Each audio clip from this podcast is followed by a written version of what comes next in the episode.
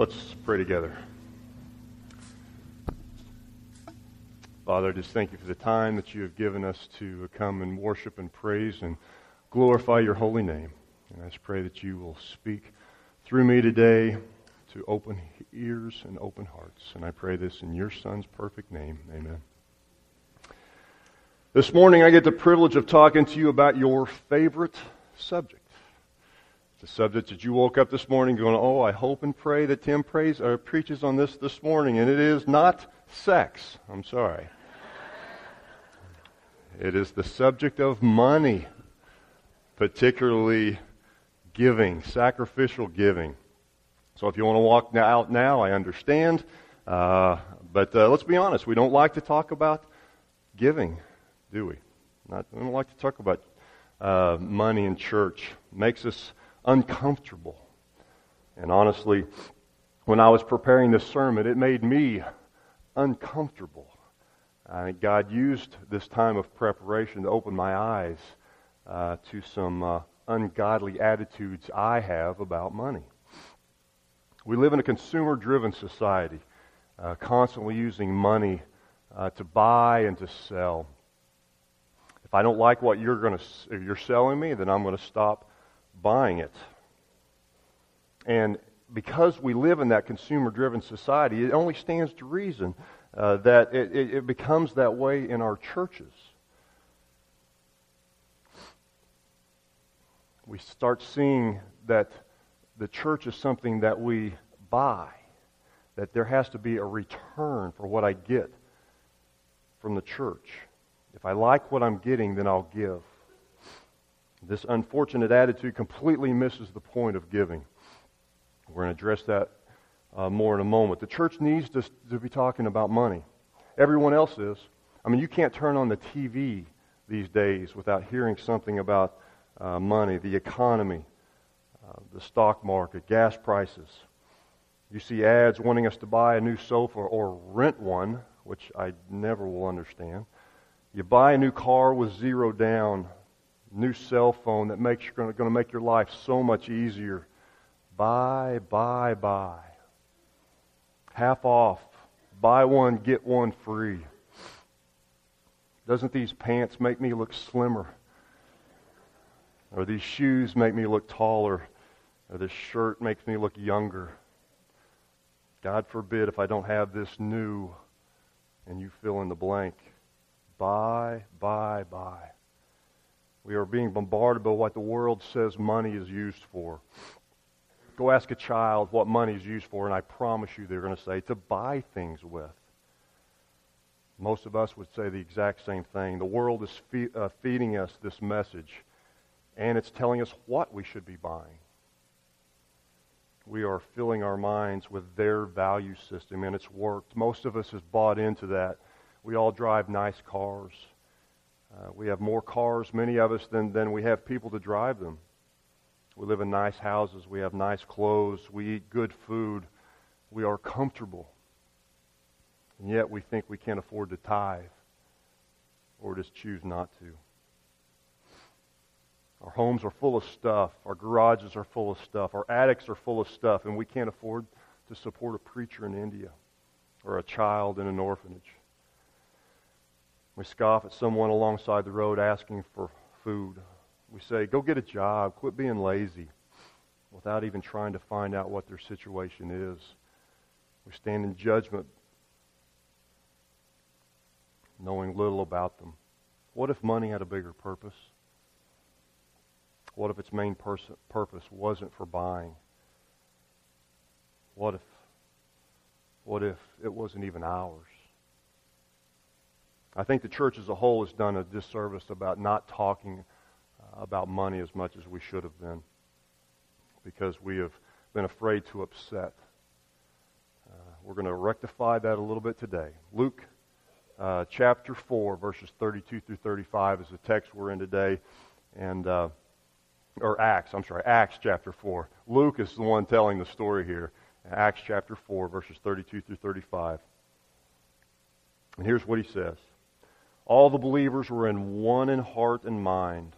No one claimed that any of their possessions were their own, but they shared everything they had. With great power, the apostles continued to testify to the resurrection of the Lord Jesus, and God's grace was so powerfully at work at them in them that all that those were uh, that in them all that there were no needy persons among them. From time to time, those who owned land or houses sold them, brought the money from the sales, and put it at the apostles' feet, and it was distributed to anyone who had need. Briefly, I would like to pull out three truths that we can learn from this scripture and then go a little bit deeper into the attitude uh, that these early Christians had towards money. The three, the three truths are this. First of all, all the believers were in one heart and mind. Secondly, they shared everything. Everything they had. Nothing was off limits. And thirdly, because of this generosity, the apostles were able to continue the work of spreading the word of Jesus' resurrection to open hearts. First of all, look at, the, at, at verse 32. It says, All the believers were in one heart and mind. All the believers. Now, to make sure we're on the same page here, this all the believers are talking about is the 5,000 men who uh, had committed their lives to following Jesus. If you remember back in Acts chapter 2, uh, after Peter's first sermon, there were 3,000 uh, men gave their life to Jesus. And that number was growing daily. And after Peter's second sermon, that number had grown to over 5,000 men. And we know that they only count the men, so this number was far larger. But just for the sake of discussion today, let's just say 5,000. Now, when my family uh, goes out to dinner, there's only six of us. We cannot decide on where to eat. What is it that 5,000 plus men are of one mind? One commentator uh, said it this way They were of one heart and one soul. They were in a state of the most perfect friendship and affection and all the 5,000 so perfectly did, did they agree in all their views, religious opinions, and holy affections that there appeared to be one heart and one soul. Have you listened to the presidential debates recently? Not a lot of unity going on there. Ladies, you know this to be true. Most guys think that they are always right. I know this because I'm a guy and I'm always right. You get a half dozen men, and I could do this here today. And I could, I, I could get six of you, and I would bring up any subject. And I would guarantee you there's going to be some on one side and some on the other. I think it's our nature. So, putting this into perspective, having 5,000 plus men so perfectly agreeing in all of their ways, that's nothing short of a miracle. Even on par with parting of the Red Sea. How does this happen? Here's how they set aside their own desires and completely 100% live to serve and please others. One heart, one mind, totally devoted to one another. You see, when we stop thinking of ourselves, when we, uh, what we want, and exclusively think about others and what they want, we begin to start looking like that early church. Let's ask, ask ourselves do we see this in our lives today? Do you see this in your family? How about in our church? Your workplace? Are you personally modeling this kind of selfless behavior? How about I ask your spouse, or your kids, or your friends how you're doing in this effort? Let's admit it, most of us fall way short in setting our own desires aside and living 100% for others. But that was what the early church was doing. What if what if we were always putting others first? All the time. What if our first thought was not about me, not about what I want, but it was about you and what you want and what is best for you? What would our families look like? What would our church look like? What would our world look like? Far different than it does, I guarantee you. The second truth we see is that everything was shared. Nothing was held back. Nothing was considered their own property when there were needs, someone would just step up, sell something they had, and give it to the apostles to distribute as they saw fit. And from reading, uh, from reading the text, I didn't see where uh, the apostles were asking for donations either. They weren't uh, making pleas for the needs of others. They weren't um, having sermons on giving. What I read is from time to time, people just looked at what they had. They determined something that they could do without. They would sell it and they would give it. They just gave. How do you get these thousands upon thousands of people to understand that what they owned was not theirs? And the bigger question is how do you and I, you and I get to that point? That we understand our possessions are not ours to possess. Want you think about that for a second. Our possessions are not ours to possess. They are a gift from God. We're just stewards of what we have. We didn't have them when we came into the world. We're certainly not going to be able to take them with them when we leave. Our possessions, our money, our stuff are but tools that God has given us to bless others with. And how we use those tools determines their value. Money is a tool given by God to be used for others. Bob Russell tells a story of a capital campaign. Bob Russell was the, was the preacher at Southeast Christian Church in Louisville, Kentucky. And they were doing this capital campaign to raise money. And this church already was several thousand people, and it was growing rapidly. And they were wanting commitments for three years. And he received a letter during this pledge process uh, from a, a young lady, a single mother, husband long gone, single mother to barely making ends meet. The letter begins by telling Mr. Russell that they had met as a family and had determined that they, they really wanted to give above their tithe, already given the tithe. They really wanted to give above that, but they just couldn't see how they were able to do that. And so they had, had decided as a family that they would pray every single day mother, a son, and a daughter. Pray every single day for this capital campaign, that the money would be raised and that uh, uh, the, the construction, all the details would go smoothly. And so as she's writing this at the kitchen table, her son comes up to her and says, Mom, you know, we have cable. We really don't need cable. How, how about we give up cable for these three years and we use that money and give it to this capital campaign? See, here's a son who realized what money was for. And it wasn't for him. It wasn't for his comfort. It wasn't for his pleasure is for the good of the kingdom. What if? What if we thought that way? What if we gave up some things that we really don't need and devoted that money to the kingdom? What could God do with that gift? How could that change the people around us? How could it change our community, our world? The third truth we see in this text uh, is that because of the generosity and the unity of the faithful, the apostles' message, message of the resurrection had this unbelievable power. This fresh power came from the faithful obedience of the church. Now, I want you to imagine yourself at this scene. And you're seeing these, these thousands of people who have committed themselves to following Jesus. They believe that Jesus, uh, this, this Jesus that they had crucified, was in fact the Messiah. And this huge crowd of people were so completely united, sharing everything that they had with one another to the point that there was no need. Picture yourself there from the outside looking in. They watched how each person interacted, how love reigns supreme. Can you imagine the impact that would have on the people, the outside people looking in? Of course, the message that they preached was powerful. Uh, it had to have been. It would make a major impact. The text said that abundant grace was upon them all.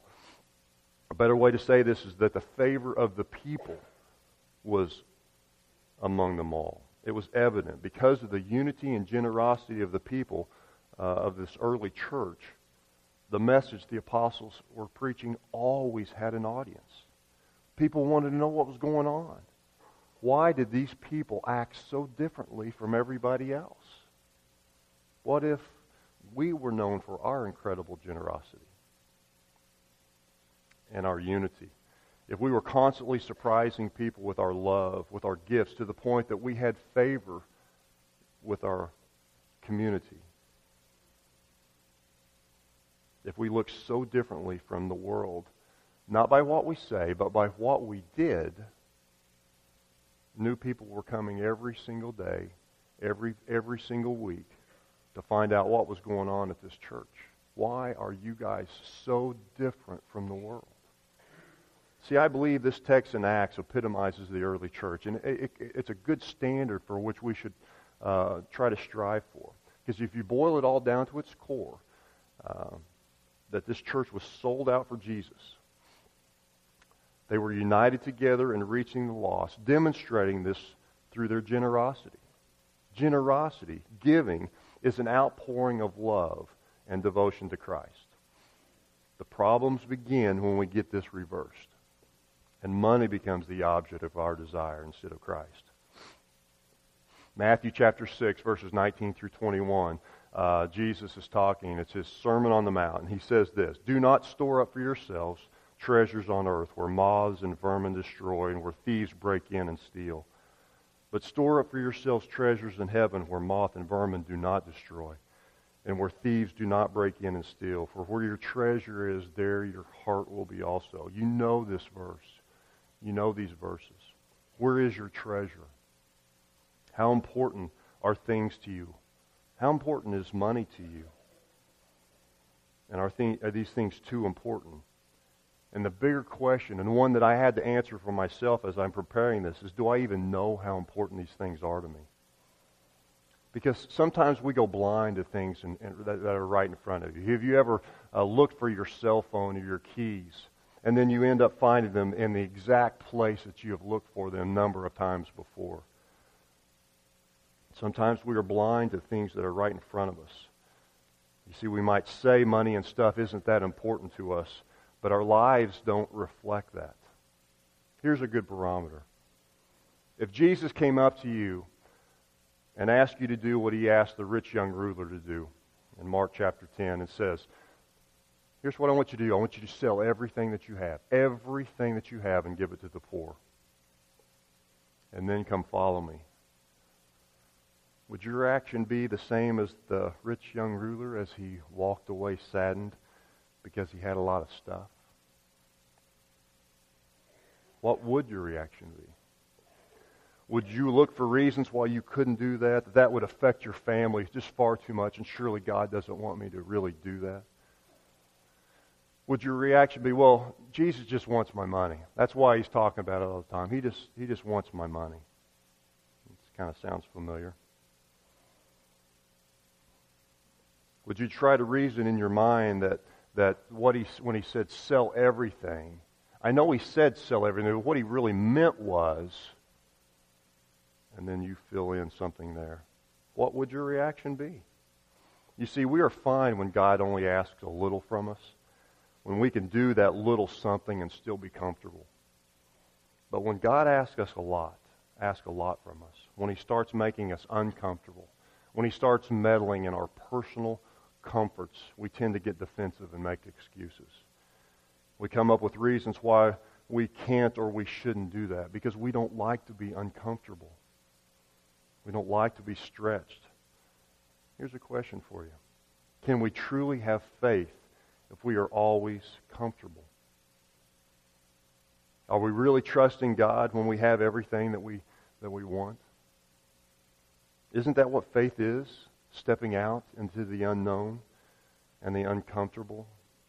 Knowing that from an earthly st- perspective and standpoint, that what I'm doing makes no sense whatsoever, but I trust God and do it anyway. Isn't that what faith really is? How important is money to you? How important are things to you? The things you buy, your house, your cars, your newest electronic gadgets, your clothes what about your savings account, your retirement account, your IRAs and your CDs? Any, any of you worry when the stock market was tanking a while back?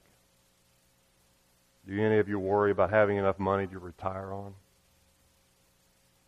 How much faith are we really putting in money instead of the God who created it? if we are all completely honest, money and stuff are way too high on our priority list we think we can't live without it, and the more we get, the worse it becomes. Our faith is in our stuff instead of the provider of that stuff. I want you to think of something that you have at your house, your favorite thing, favorite thing in all the world. Maybe it's an antique car or a, a beautiful watch, or uh, maybe it's maybe it's a dress, so just this gorgeous slimming dress that just makes you look aces. Whatever it is, would you gladly go home and sell that and give the money to the poor? That's just one thing. We are being strangled by the world's values of what is important. We, and I put myself right in the middle of this, we are doing the exact same, the same thing that Jesus told us not to do. We are storing up for ourselves treasures on this earth.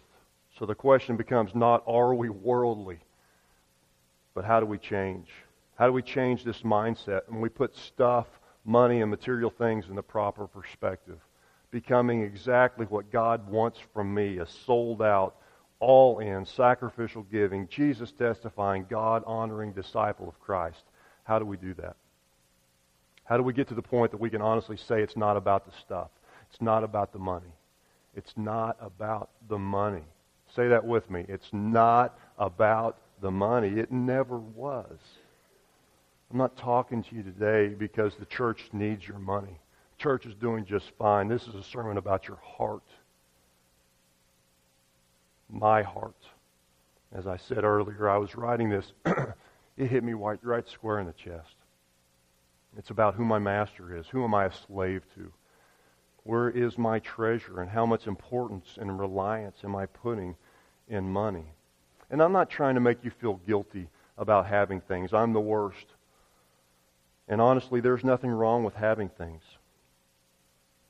I just know what I read in Scripture. And it says, I can't have two masters. I cannot love money and stuff and love God. And I read that God wants me to be able to sell everything that I have and give it to the poor and be okay with that. I read not to put my trust in anything that will rust and fade away. And I read that I am a fool if I, if I desire to hold on to things and build big builder big big build bigger barns to hold that stuff. At the same time, I read God loves a cheerful giver. I read that God will open up his storehouse if I tithe.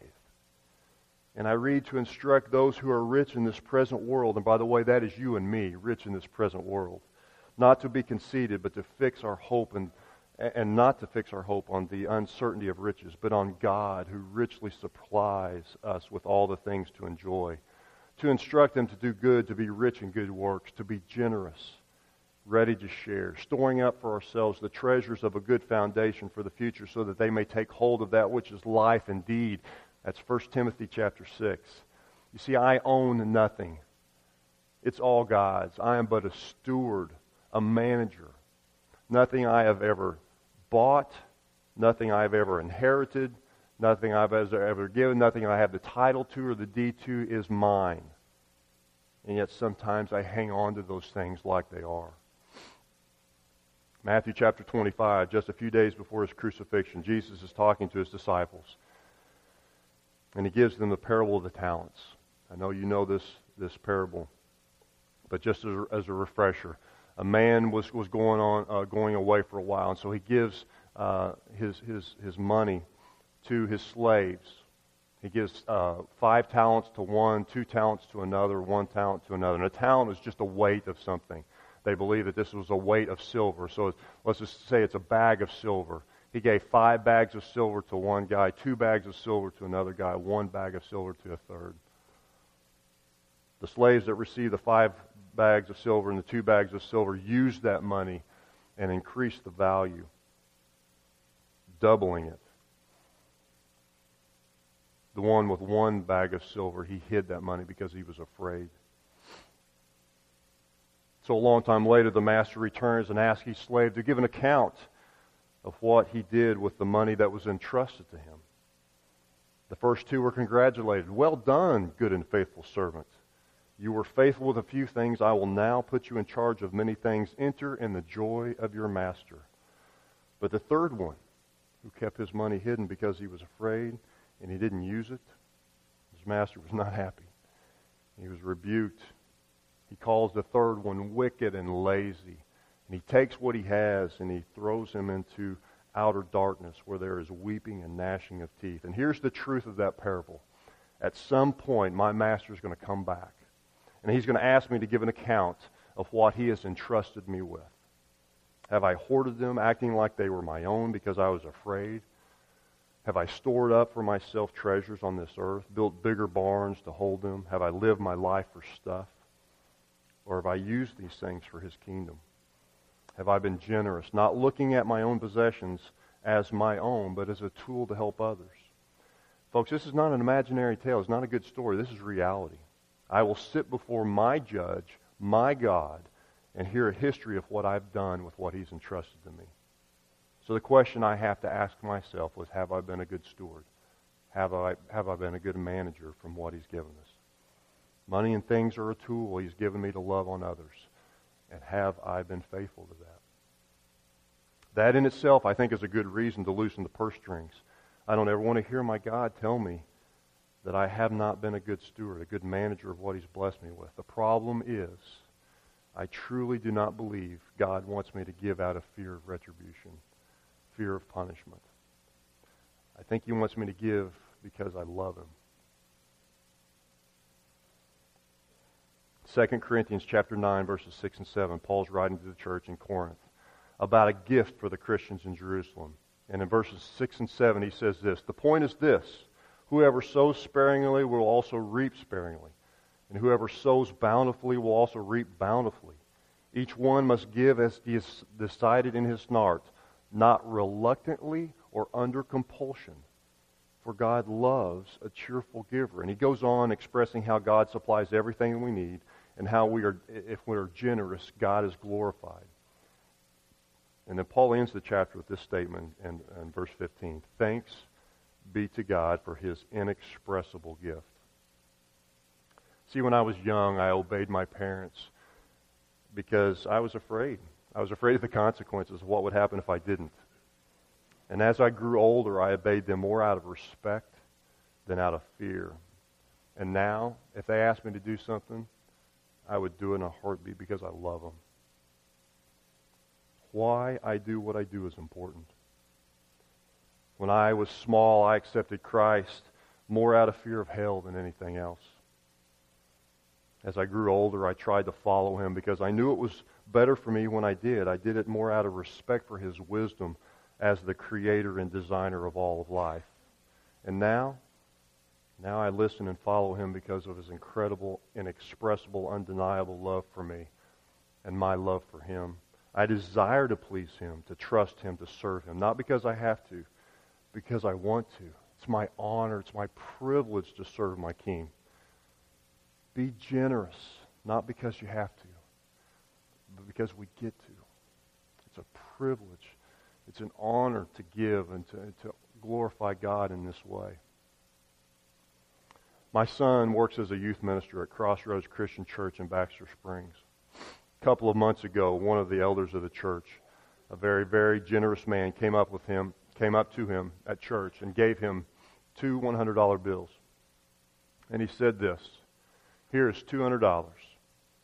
I'm not sure it's for you, but I know you're supposed to have it. I'm not sure it's for you, but I know you're supposed to have it. Well, he calls me later on that day and tells, tells me what happened. And we had just found out that, that, that uh, his little brother, my youngest, had lost this piece of electronics equipment. And uh, it was a couple hundred dollars. And he said, Dad, should I, should I buy Weston this new piece of electronic equipment? I'm just not sure what to do. And I said, You know what? Just pray about it. I'll pray about it. You pray about it. I, I'm quite confident God will direct you in um, and where this money should go.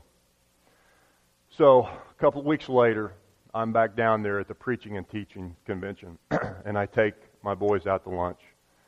And uh, we're at lunch, and Cameron says, "Oh, I got to tell you about that two hundred dollars."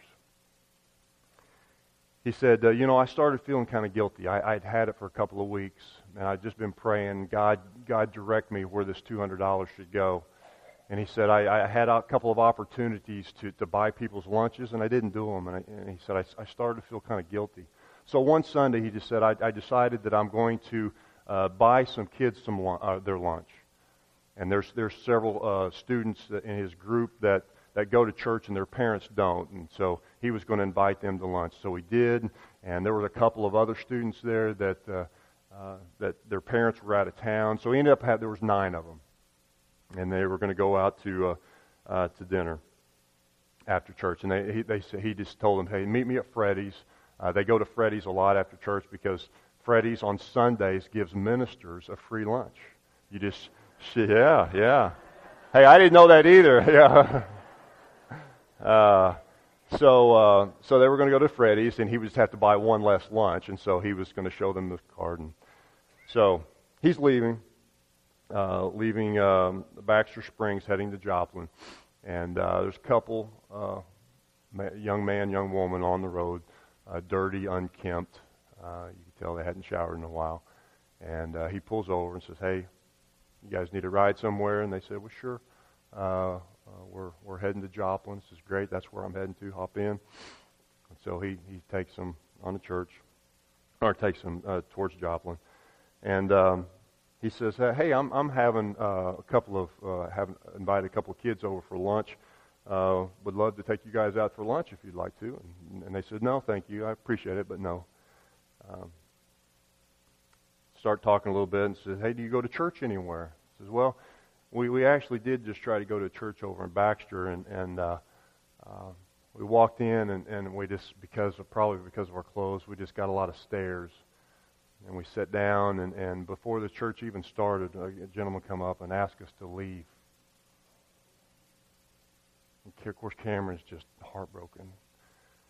And he says, Oh, I'm so sorry. I mean, that's not the way the church is supposed to act. That is not the way Christians are supposed to act. And the gentleman said, You know, I know that. I'm a Christian. It still hurts a little bit. And uh, they, they continue talking a little bit and, and uh, find out that they're homeless. Uh, the last 10 days or so, they've been living in an old dugout, an old baseball dugout. And uh, they, he had lost his job, uh, got laid off, and uh, weren't able to make rent. And so uh, Cameron just says, how much would it take for you to get back in your apartment? He said, $175. He knew immediately where that money needed to go. And he said, You know what? I, uh, gentleman at our church, a very generous man, gave me $200 to help somebody in need. And I know this money should, should go to you. And the couple said, No, no, no, no, no. We don't, we don't, we don't want that. Said, No, I insist. I know God wants you to have this money. So he gives them the $200. and he says, You know, and I, I really would like to take you guys out for lunch today. And this time they said, You know, we would love to go. So here's Cameron, now not, not nine, but 11. And He's taking them, and he's already given his money away. and so he's thinking in his mind, how much money is this going to cost me? And do I have enough money in my debit account to pay for it? So they get to Freddy's, and he pulls out his ID and says, "Hey, I'm a minister, and, and I get my free lunch, and but I'm paying for the other 11 in line here."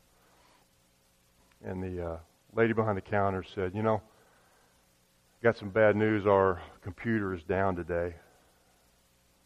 So instead of just your lunch being free, everybody's lunch is free."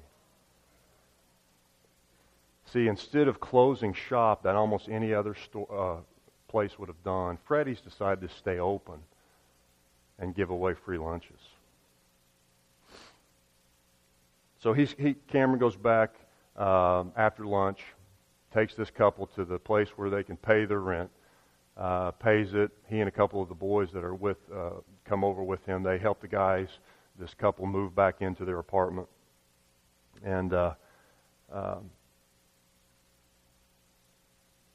tells him that, that you know he gives him the two hundred dollars and he said, "Hey, you use that extra twenty five just to go buy groceries with." He goes back uh, to the, his youth group that night for their for their evening uh, session, and, and he's telling them about what what all transpired. And uh, one of the youth sponsors there says, "You know, I'd like to help this couple. Um, I, I really would like to buy a bunch of groceries, and you take them over there." Cameron said, I would, I would be happy to." So the next morning, he, he, he takes all these groceries over to this couple, and, and uh, you know they're just ecstatic. And they said, "Oh, I tell you, this couldn't happen at a better time." You see, last night after you dropped us off, uh, we had went to the grocery store to buy groceries, and there was a lady in front of us who had gotten more than what she could afford, and she was short, and so we had given that twenty-five dollars that you had given us to her to buy groceries to finish paying for her groceries. But he said, you know what? That's not the greatest news. He said, uh, I had a friend of mine in this apartment complex, and last night uh, when we got back, I was telling this friend of mine all that had transpired. He said, I'd been trying to witness this friend for a long time. He's an atheist, doesn't believe in God. And uh, he said, I was telling him all that transpired. And this morning, my wife and I were walking out the door, and we see this man, his face is buried in the Bible. And I said, What are you doing? And he said, After hearing what you told me last night, I, I really have to rethink this Christianity stuff. Generosity creates open doors and open opportunities to share the gospel. And this all started with one man and his generous gift of $200. Money is a tool. And how you use that tool determines its value. It was not intended to be hoarded or used for our pleasure and comfort. We are using the tool like God intended. It will bring others to the saving knowledge of Jesus Christ. So the question we've been asking you over the, the last few months is will you? Will you step out in faith and increase your giving? Not because you feel obligated to, but because the creator of everything you have has asked you to play a part in his kingdom. Will you look for opportunities to be generous? Will you use what God has entrusted to you to reach the lost? Or is your treasure here on earth? Choice is ours to make, but the choice has an impact for all eternity, not just on your soul, but on all others. Let's pray together. Father, we know that uh, you have given us so many things to be thankful for, so many blessings, so many opportunities. And we take those things for granted so many times. Father, I just pray that you will open our hearts and open our minds to the great cause that is in front of us. That there are hurting people everywhere. There are people that need to know you as their Lord and Savior. And I ask, Father, and I pray that you will guide us, that you will help us to open our hearts to give, to give freely, not because we have to, not because we're obligated to, but because we get to. Our desire is to please you. And Father, we all want to see you one day. Father, just guide us, help us, encourage us, strengthen us in all ways be the exactly the kind of people that you have called us to be, just like the early church, to be generous in all that we have. I thank you for Jesus, Father, that will make that possible. We pray this in his loving, perfect name. Amen.